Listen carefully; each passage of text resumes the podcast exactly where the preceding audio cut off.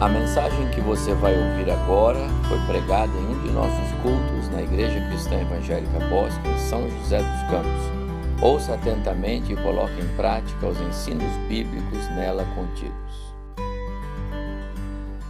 Se você tem seu boletim, espero que todos os irmãos estejam com seu boletim. Conforme o Lucas mencionou, eu quero pensar nesta hora da manhã sobre este tema que aí está, depois de orar. Depois de orar. O que é que vem depois de orar, não é? Para alguns, depois de orar, continua orando.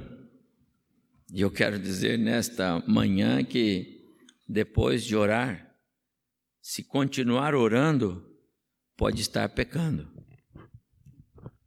Porque às vezes Deus manda obedecer.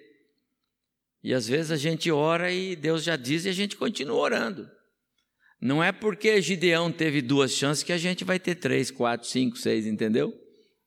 Lembra, Gideão teve 2 chances. Senhor, é isso mesmo que o Senhor quer? E Deus diz para ele, eu quero que você deixe os seus afazeres e agora você vai ser meu servo, você vai trabalhar para mim, você vai cuidar do meu povo.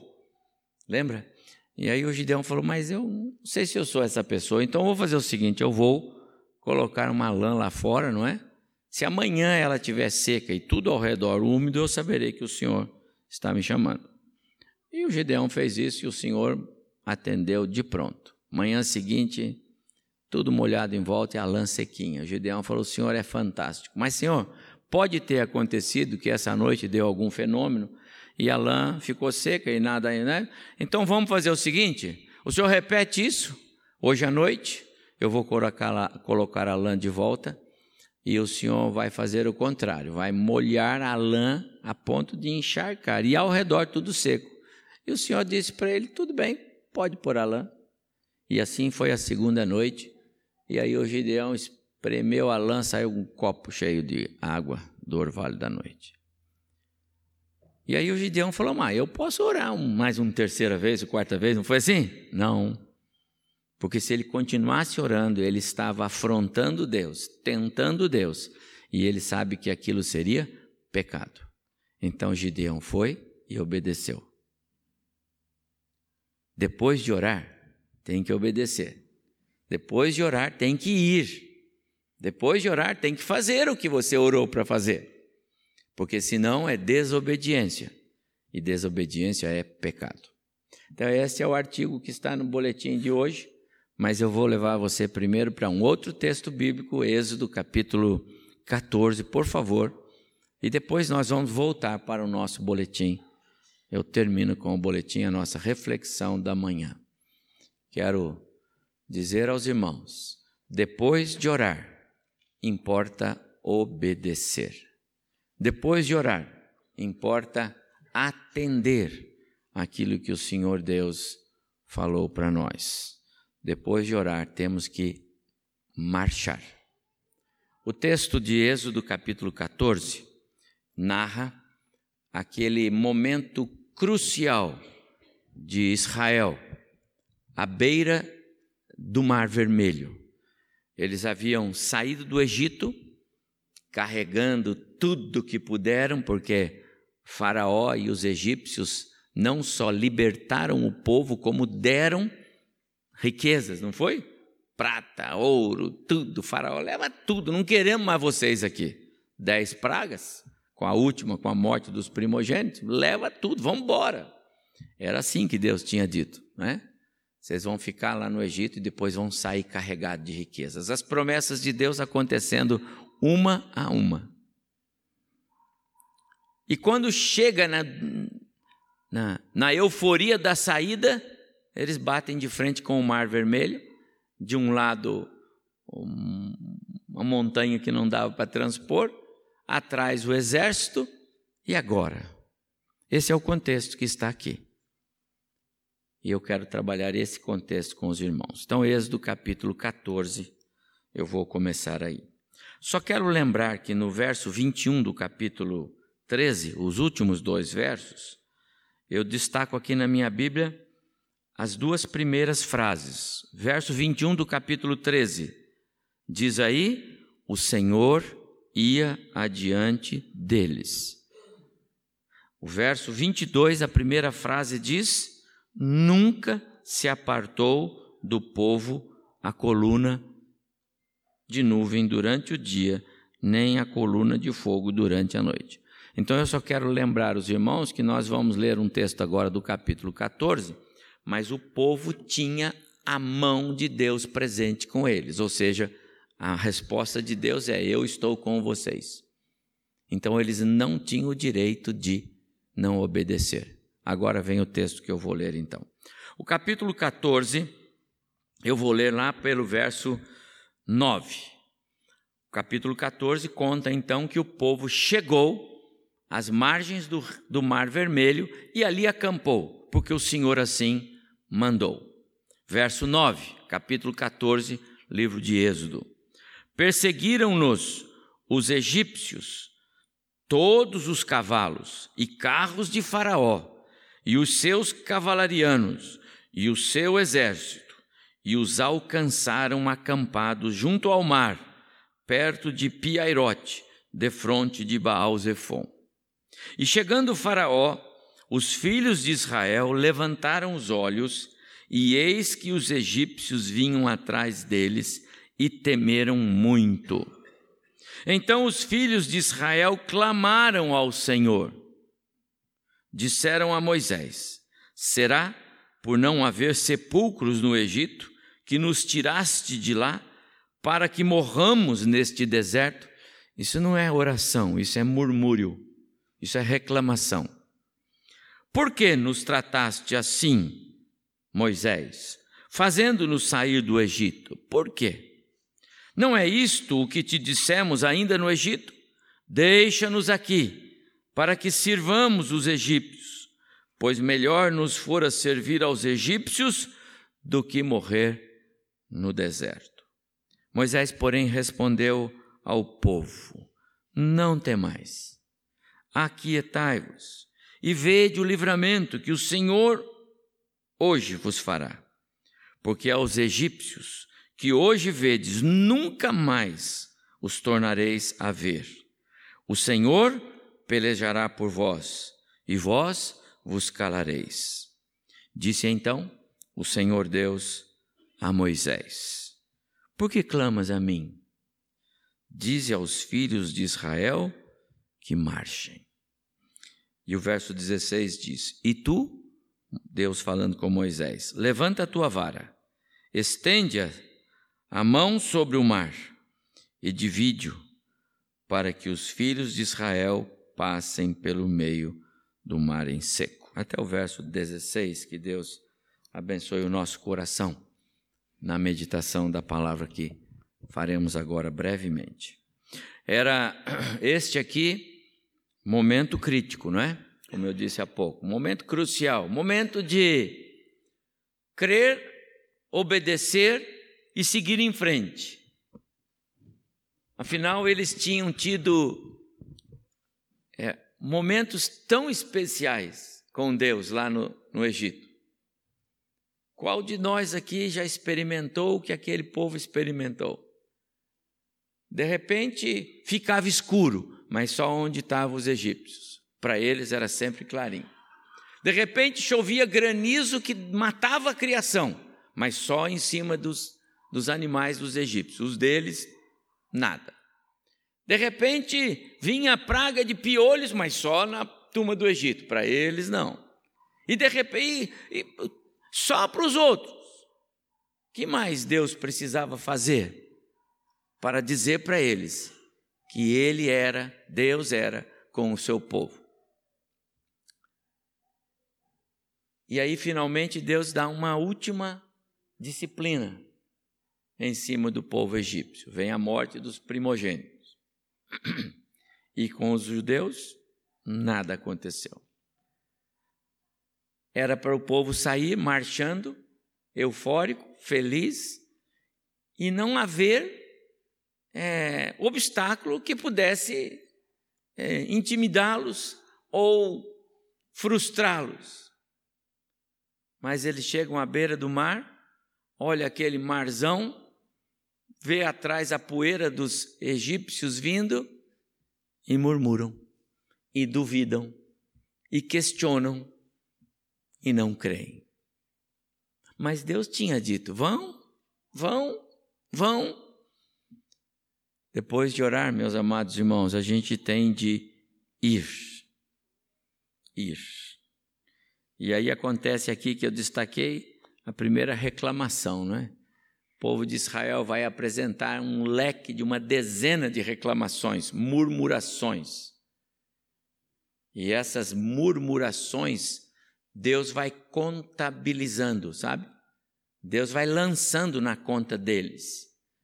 E aí está uma das razões pelas quais aquele povo não vai acessar a terra prometida, não aquela geração, por causa da incredulidade, por causa da murmuração excessiva, porque duvidaram do Deus que os tirou do Egito. Deus já havia prometido que iria colocá-los na terra prometida. Deus já havia dado a eles a rota dele e não a rota deles, para levá-los por um caminho que eles chegariam lá em segurança. Bastava obedecer, bastava crer e marchar. O povo estava a ponto de cometer o erro que muitos cristãos cometem por temor ou por negligência ou ainda por desconhecimento do poder que Deus nos dá e que é claro em nós. Os israelitas estavam a ponto de permanecer estacionados, orando, quando Deus havia mandado marchar. Esta é a frase que aparece no verso 15. Disse o Senhor a Moisés, por que clamas a mim? Eu já disse, dize aos filhos de Israel que marchem. Amados irmãos, orar é inquestionavelmente uma das mais nobres ferramentas que Deus nos dá para o desenvolvimento da nossa vida cristã. É inegavelmente a melhor bênção que Deus nos dá no nosso contexto. Nós entramos na oração e o Senhor fala conosco e a gente fala com Ele. A oração é assim. E você sempre sai fortalecido, animado. Os irmãos, como mencionei aqui, o irmão Donizete, pastor, eu vou entrar na cirurgia, ora por mim. A oração, ela traz alívio, ela traz conforto. A oração é extraordinária, ferramenta sem igual que Deus nos deixou. Mas a oração não pode tomar lugar da ação. A oração não resolve o problema da ação. A lição que tiramos é que há tempo para orar e tempo para agir. Quando a oração toma lugar da ação, ela também tomou o lugar da obediência. E quando a oração toma o lugar da obediência, a oração não preenche o seu fim. A alma cai na passividade, se acostuma a um tipo de oração que Deus não vai responder. A oração é vital, mas ela tem de produzir passos de fé. A oração é vital, mas ela tem o seu lugar e o seu tempo. Depois é necessário marchar. E eu estou trazendo esta reflexão como introdução aqui para os irmãos, mas não é este o texto que eu pus no boletim. No boletim de hoje, se você tem aí, eu coloquei o verso 11 do capítulo 1 de Neemias. Depois de orar 4 meses pela causa que ele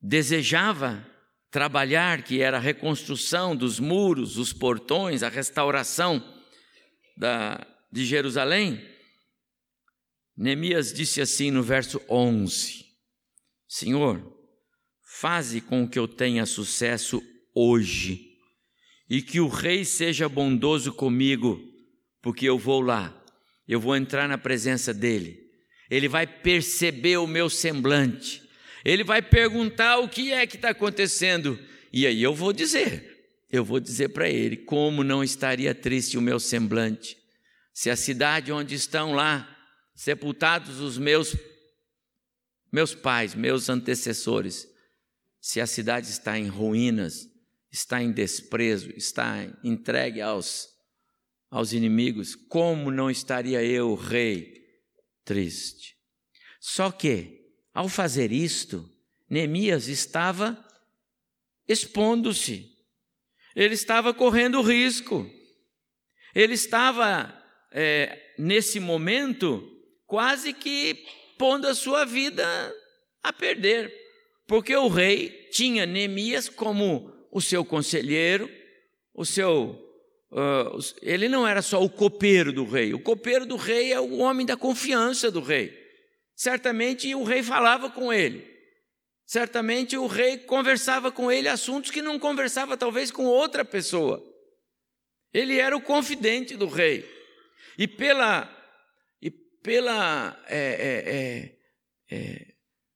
dinâmica dele, pela vida dele, pelo que ele fez quando foi para Jerusalém e lidou com aquela situação toda, aqueles inimigos, os problemas internos e externos, a encrenca toda que cercou, pelo que ele fez lá, a gente pressupõe que Neemias já se apresentava como um homem com uma cultura singular, uma facilidade de comunicação, uma visão administrativa muito grande. Então, o rei tinha em Neemias alguém muito especial.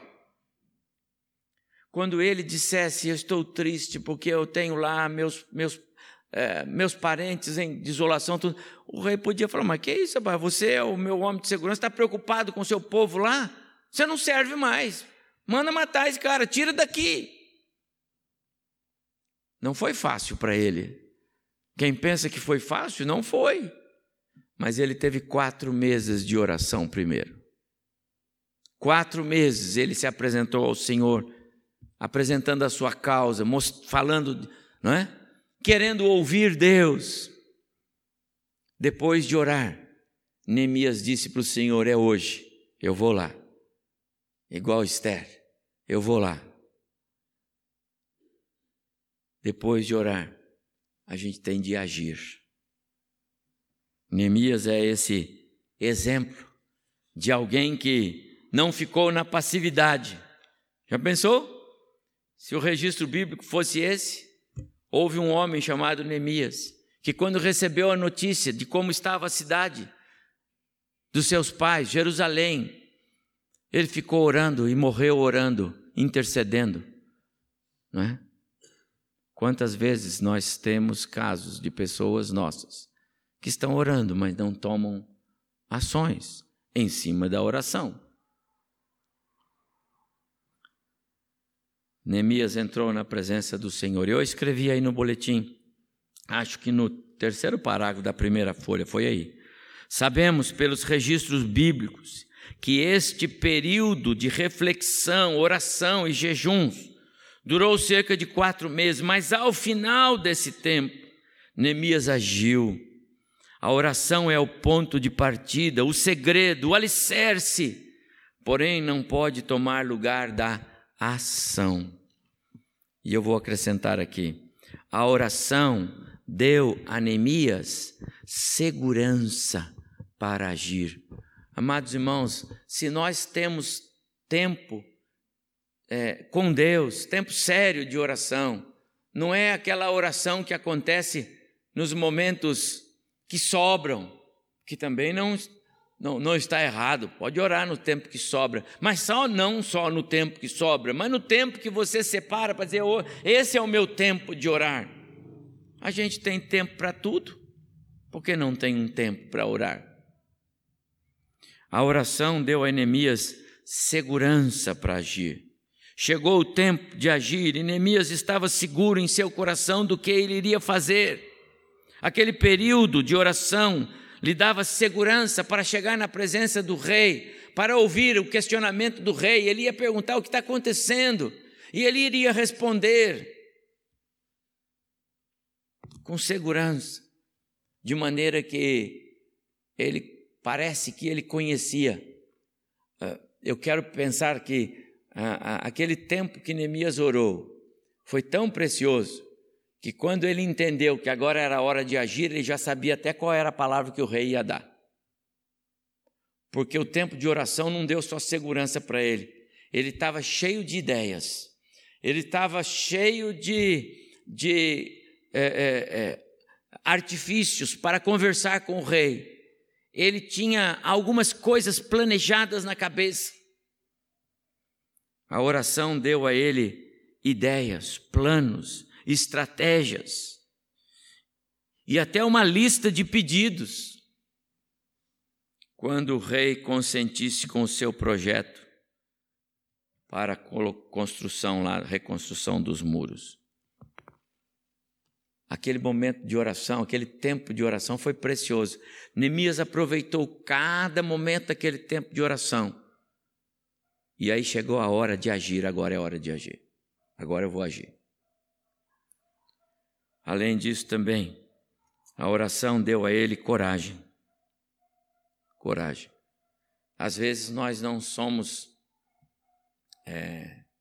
fiéis com Deus naquilo que nos cabe como trabalho, como serviço cristão, porque nos falta coragem. E a coragem falta quando não estamos alicerçados em cima de oração. Eu tenho muita alegria em ter na minha história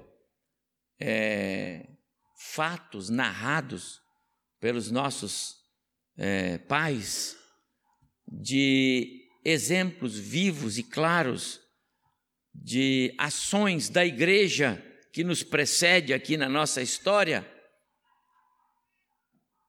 ações tomadas em cima de oração. E eu já compartilhei alguns desses casos com os irmãos, em que o grupo vai para um evangelismo e alguém diz, olha, é melhor não ir porque não há segurança. Mas vamos orar e vamos pedir a Deus e Ele vai nos dizer o que fazer. E aí Deus diz, vão, e o grupo vai, e o grupo evangeliza, e o grupo volta. Ação tomada em cima de oração e segurança na oração que Deus disse, vão. Como é bom a gente ter essas histórias. Esta semana eu fui com a minha esposa visitar uma família aqui da igreja, que tem muita história dos seus antecessores, e ficamos lá algum tempo falando sobre como os nossos antigos parece que eram mais fervorosos em tomar ações em cima de orações feitas pela igreja, e eles iam e faziam, e Deus abençoava. Às vezes eu acho que o crente de hoje ou se perde muito na passividade da oração, ou nem mesmo tem muita disposição para agir. A oração, ela nos dá coragem, ela nos enche com os planos de Deus e não os nossos. Não adianta a gente querer orar e fazer Deus se encaixar nos nossos planos, não é? Seguir em frente, quando Deus diz vá em frente. Este é o caso, voltando ao texto de Êxodo, capítulo 14. Disse o Senhor a Moisés, por que estão falando comigo de novo? Por que estão reclamando de novo, Moisés? Por que é que eles estão murmurando? Eu não disse que é para ir?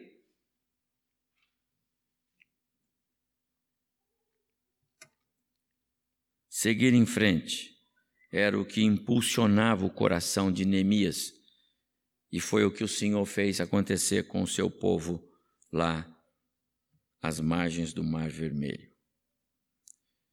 O Mar Vermelho, meus amados irmãos, eu vou pontuar aqui, ele não se abriu até o povo marchar na direção dele. Vocês sabem disso, não é? E o Senhor então ordenou que Moisés estendesse a mão com o seu cajado e ordenou que o povo se levantasse. Eles estavam acampados, coloca as bagagens nas costas, arruma os animais, amarra os cavalos aí nas carroças e vamos em frente. Moisés, mas e o mar? O Senhor disse que é para ir, não disse? Então nós vamos em frente. A oração tem que produzir ação. E aí, quando o povo começa a se mexer, o Senhor sopra e o mar começa a abrir. Não é que Deus precise das nossas ações para as suas, não. Deus é soberano e Ele vai fazer acontecer, especialmente porque aquilo estava dentro do projeto dEle, e Ele vai fazer assim. E se você não der os primeiros passos, Ele vai dar um outro jeito para você dar os passos, porque Ele planejou assim e Ele vai fazer acontecer. E você vai acabar indo. Às vezes só é que você, ao invés de ir caminhando livremente, você vai carregado, talvez numa maca, outra vez puxado numa corda, mas você vai, porque Deus vai fazer acontecer o que Ele planejou. Mas é melhor que a gente vá, né?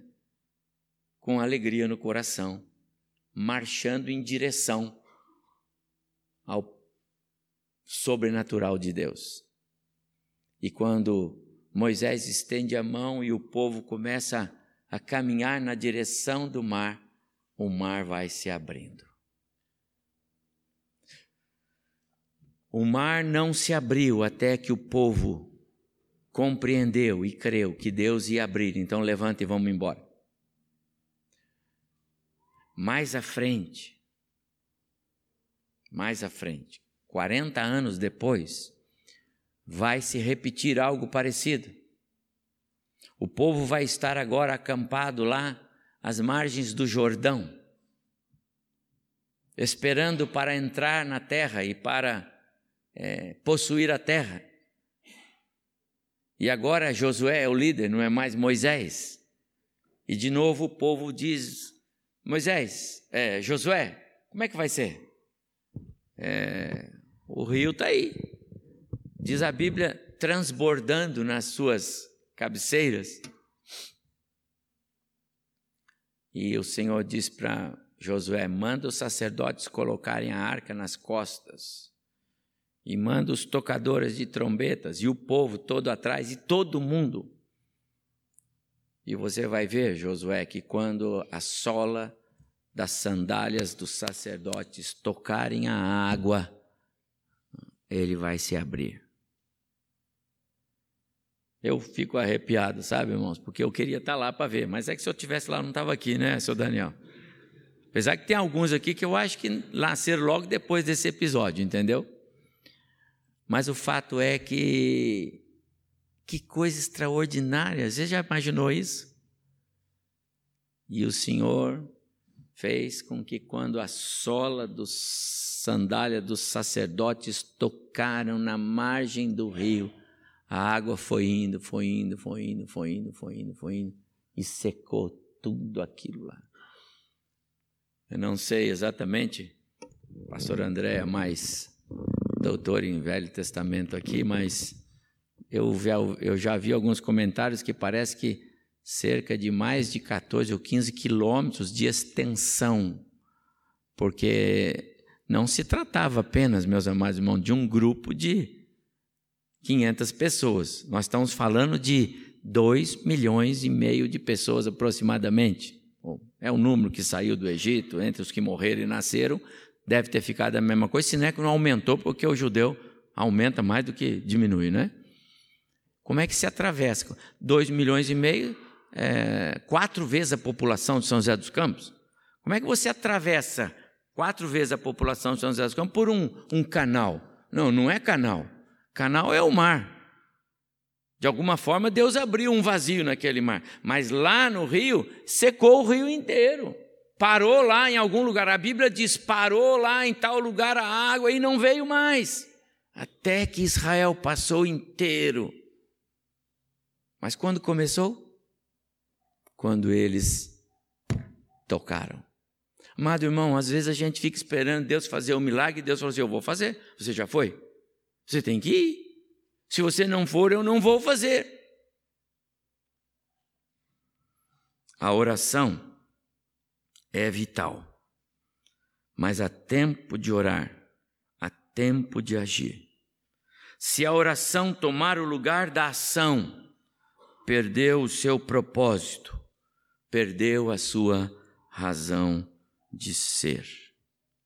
Há tempo de orar, irmãos, e há tempo de obedecer. E aí eu volto de novo, porque eu não posso perder a chance de falar sobre o nosso modelo. Neemias, nesses meses, nessas semanas de obras aqui na igreja, não é? Ontem e hoje já estamos inaugurando um estacionamento novo aí, ó. É mais caro só. Os irmãos que estão parando ali sabem que ali a taxa é mais cara, né? Não sei quais irmãos que puseram, mas é mais caro ali, tá bom? Novo estacionamento, que coisa linda. Ficou tão bonito, nossa, aparecendo ó, a área do Ministério Infantil ali agora, né?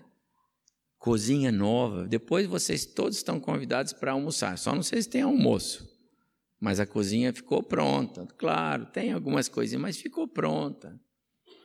E agora, ninguém entra na cozinha por aqui, por baixo, porque não existe mais. Está virando banheiro. Né? Daqui a 2 semanas, estamos com esses banheiros embaixo. Obras, né? Graças a Deus por elas. Porque o Senhor disse para nós, pare de orar e vão fazer. Vamos fazer, vamos lá, tem que fazer. Neemias é o nosso modelo. Então, ele foi lá e falou com o rei Artaxerxes, rei, não tem jeito, eu preciso falar para o senhor, olha, a coisa está feia lá na cidade onde os meus pais foram sepultados. É a cidade do meu povo, é a minha cidade. Eu amo aquela cidade. E a situação está muito ruim. Eu preciso de socorrer ali a minha cidade. E o rei abre o coração para ele, e o rei dá a ele tudo que ele pede, tudo que ele... Aliás, o rei deu muito mais do que ele esperava, muito mais do que ele queria, muito mais do que ele planejou, né? O rei deu todos os recursos, Deus deu segurança, mandou homens com ele. O rei foi fantástico, porque ele entrou na presença do rei. Como Esther, quando o seu primo diz o que estava acontecendo e ela diz, você tem que ir lá, minha filha, tem que falar com o rei. Então, você está aqui por quê? Vai lá. E ela disse, então eu vou. E foi. Amados irmãos, depois de orar, é preciso agir. E a gente conhece bem a história e o desfecho de Neemias, não é? Temos falado sobre isso aqui nas quartas-feiras, especialmente nos cultos. Como foi fantástica a ida dele para lá, enfrentando os obstáculos externos, os internos, as picuinhas do povo, os probleminhas, o desânimo, né? Aquelas raposinhas que estavam dentro que queriam destruir a obra, tudo mais. Neemias lidou com tudo isso com uma sabedoria tremenda. No final da história, os inimigos começaram a usar uma estratégia com ele que... Então vamos conversar, Neemias. Eles perceberam que não podia contra ele, né? Nada do que os Sambalás, os Tobias, os outros, os Amonitas, as dores, nada dava certo. Então sabe qual foi a estratégia deles? Neemias, vamos conversar então. Vamos, olha, você... Nós precisamos conversar, rapaz. Vamos nos encontrar em tal lugar, vamos conversar. Neemias não deu pelota. A segunda, vamos conversar, Neemias. Terceira, quarta vez, Neemias falou assim, eu estou ocupado, rapaz. Eu estou na obra do Senhor, eu estou ocupado. Não vou gastar tempo com vocês.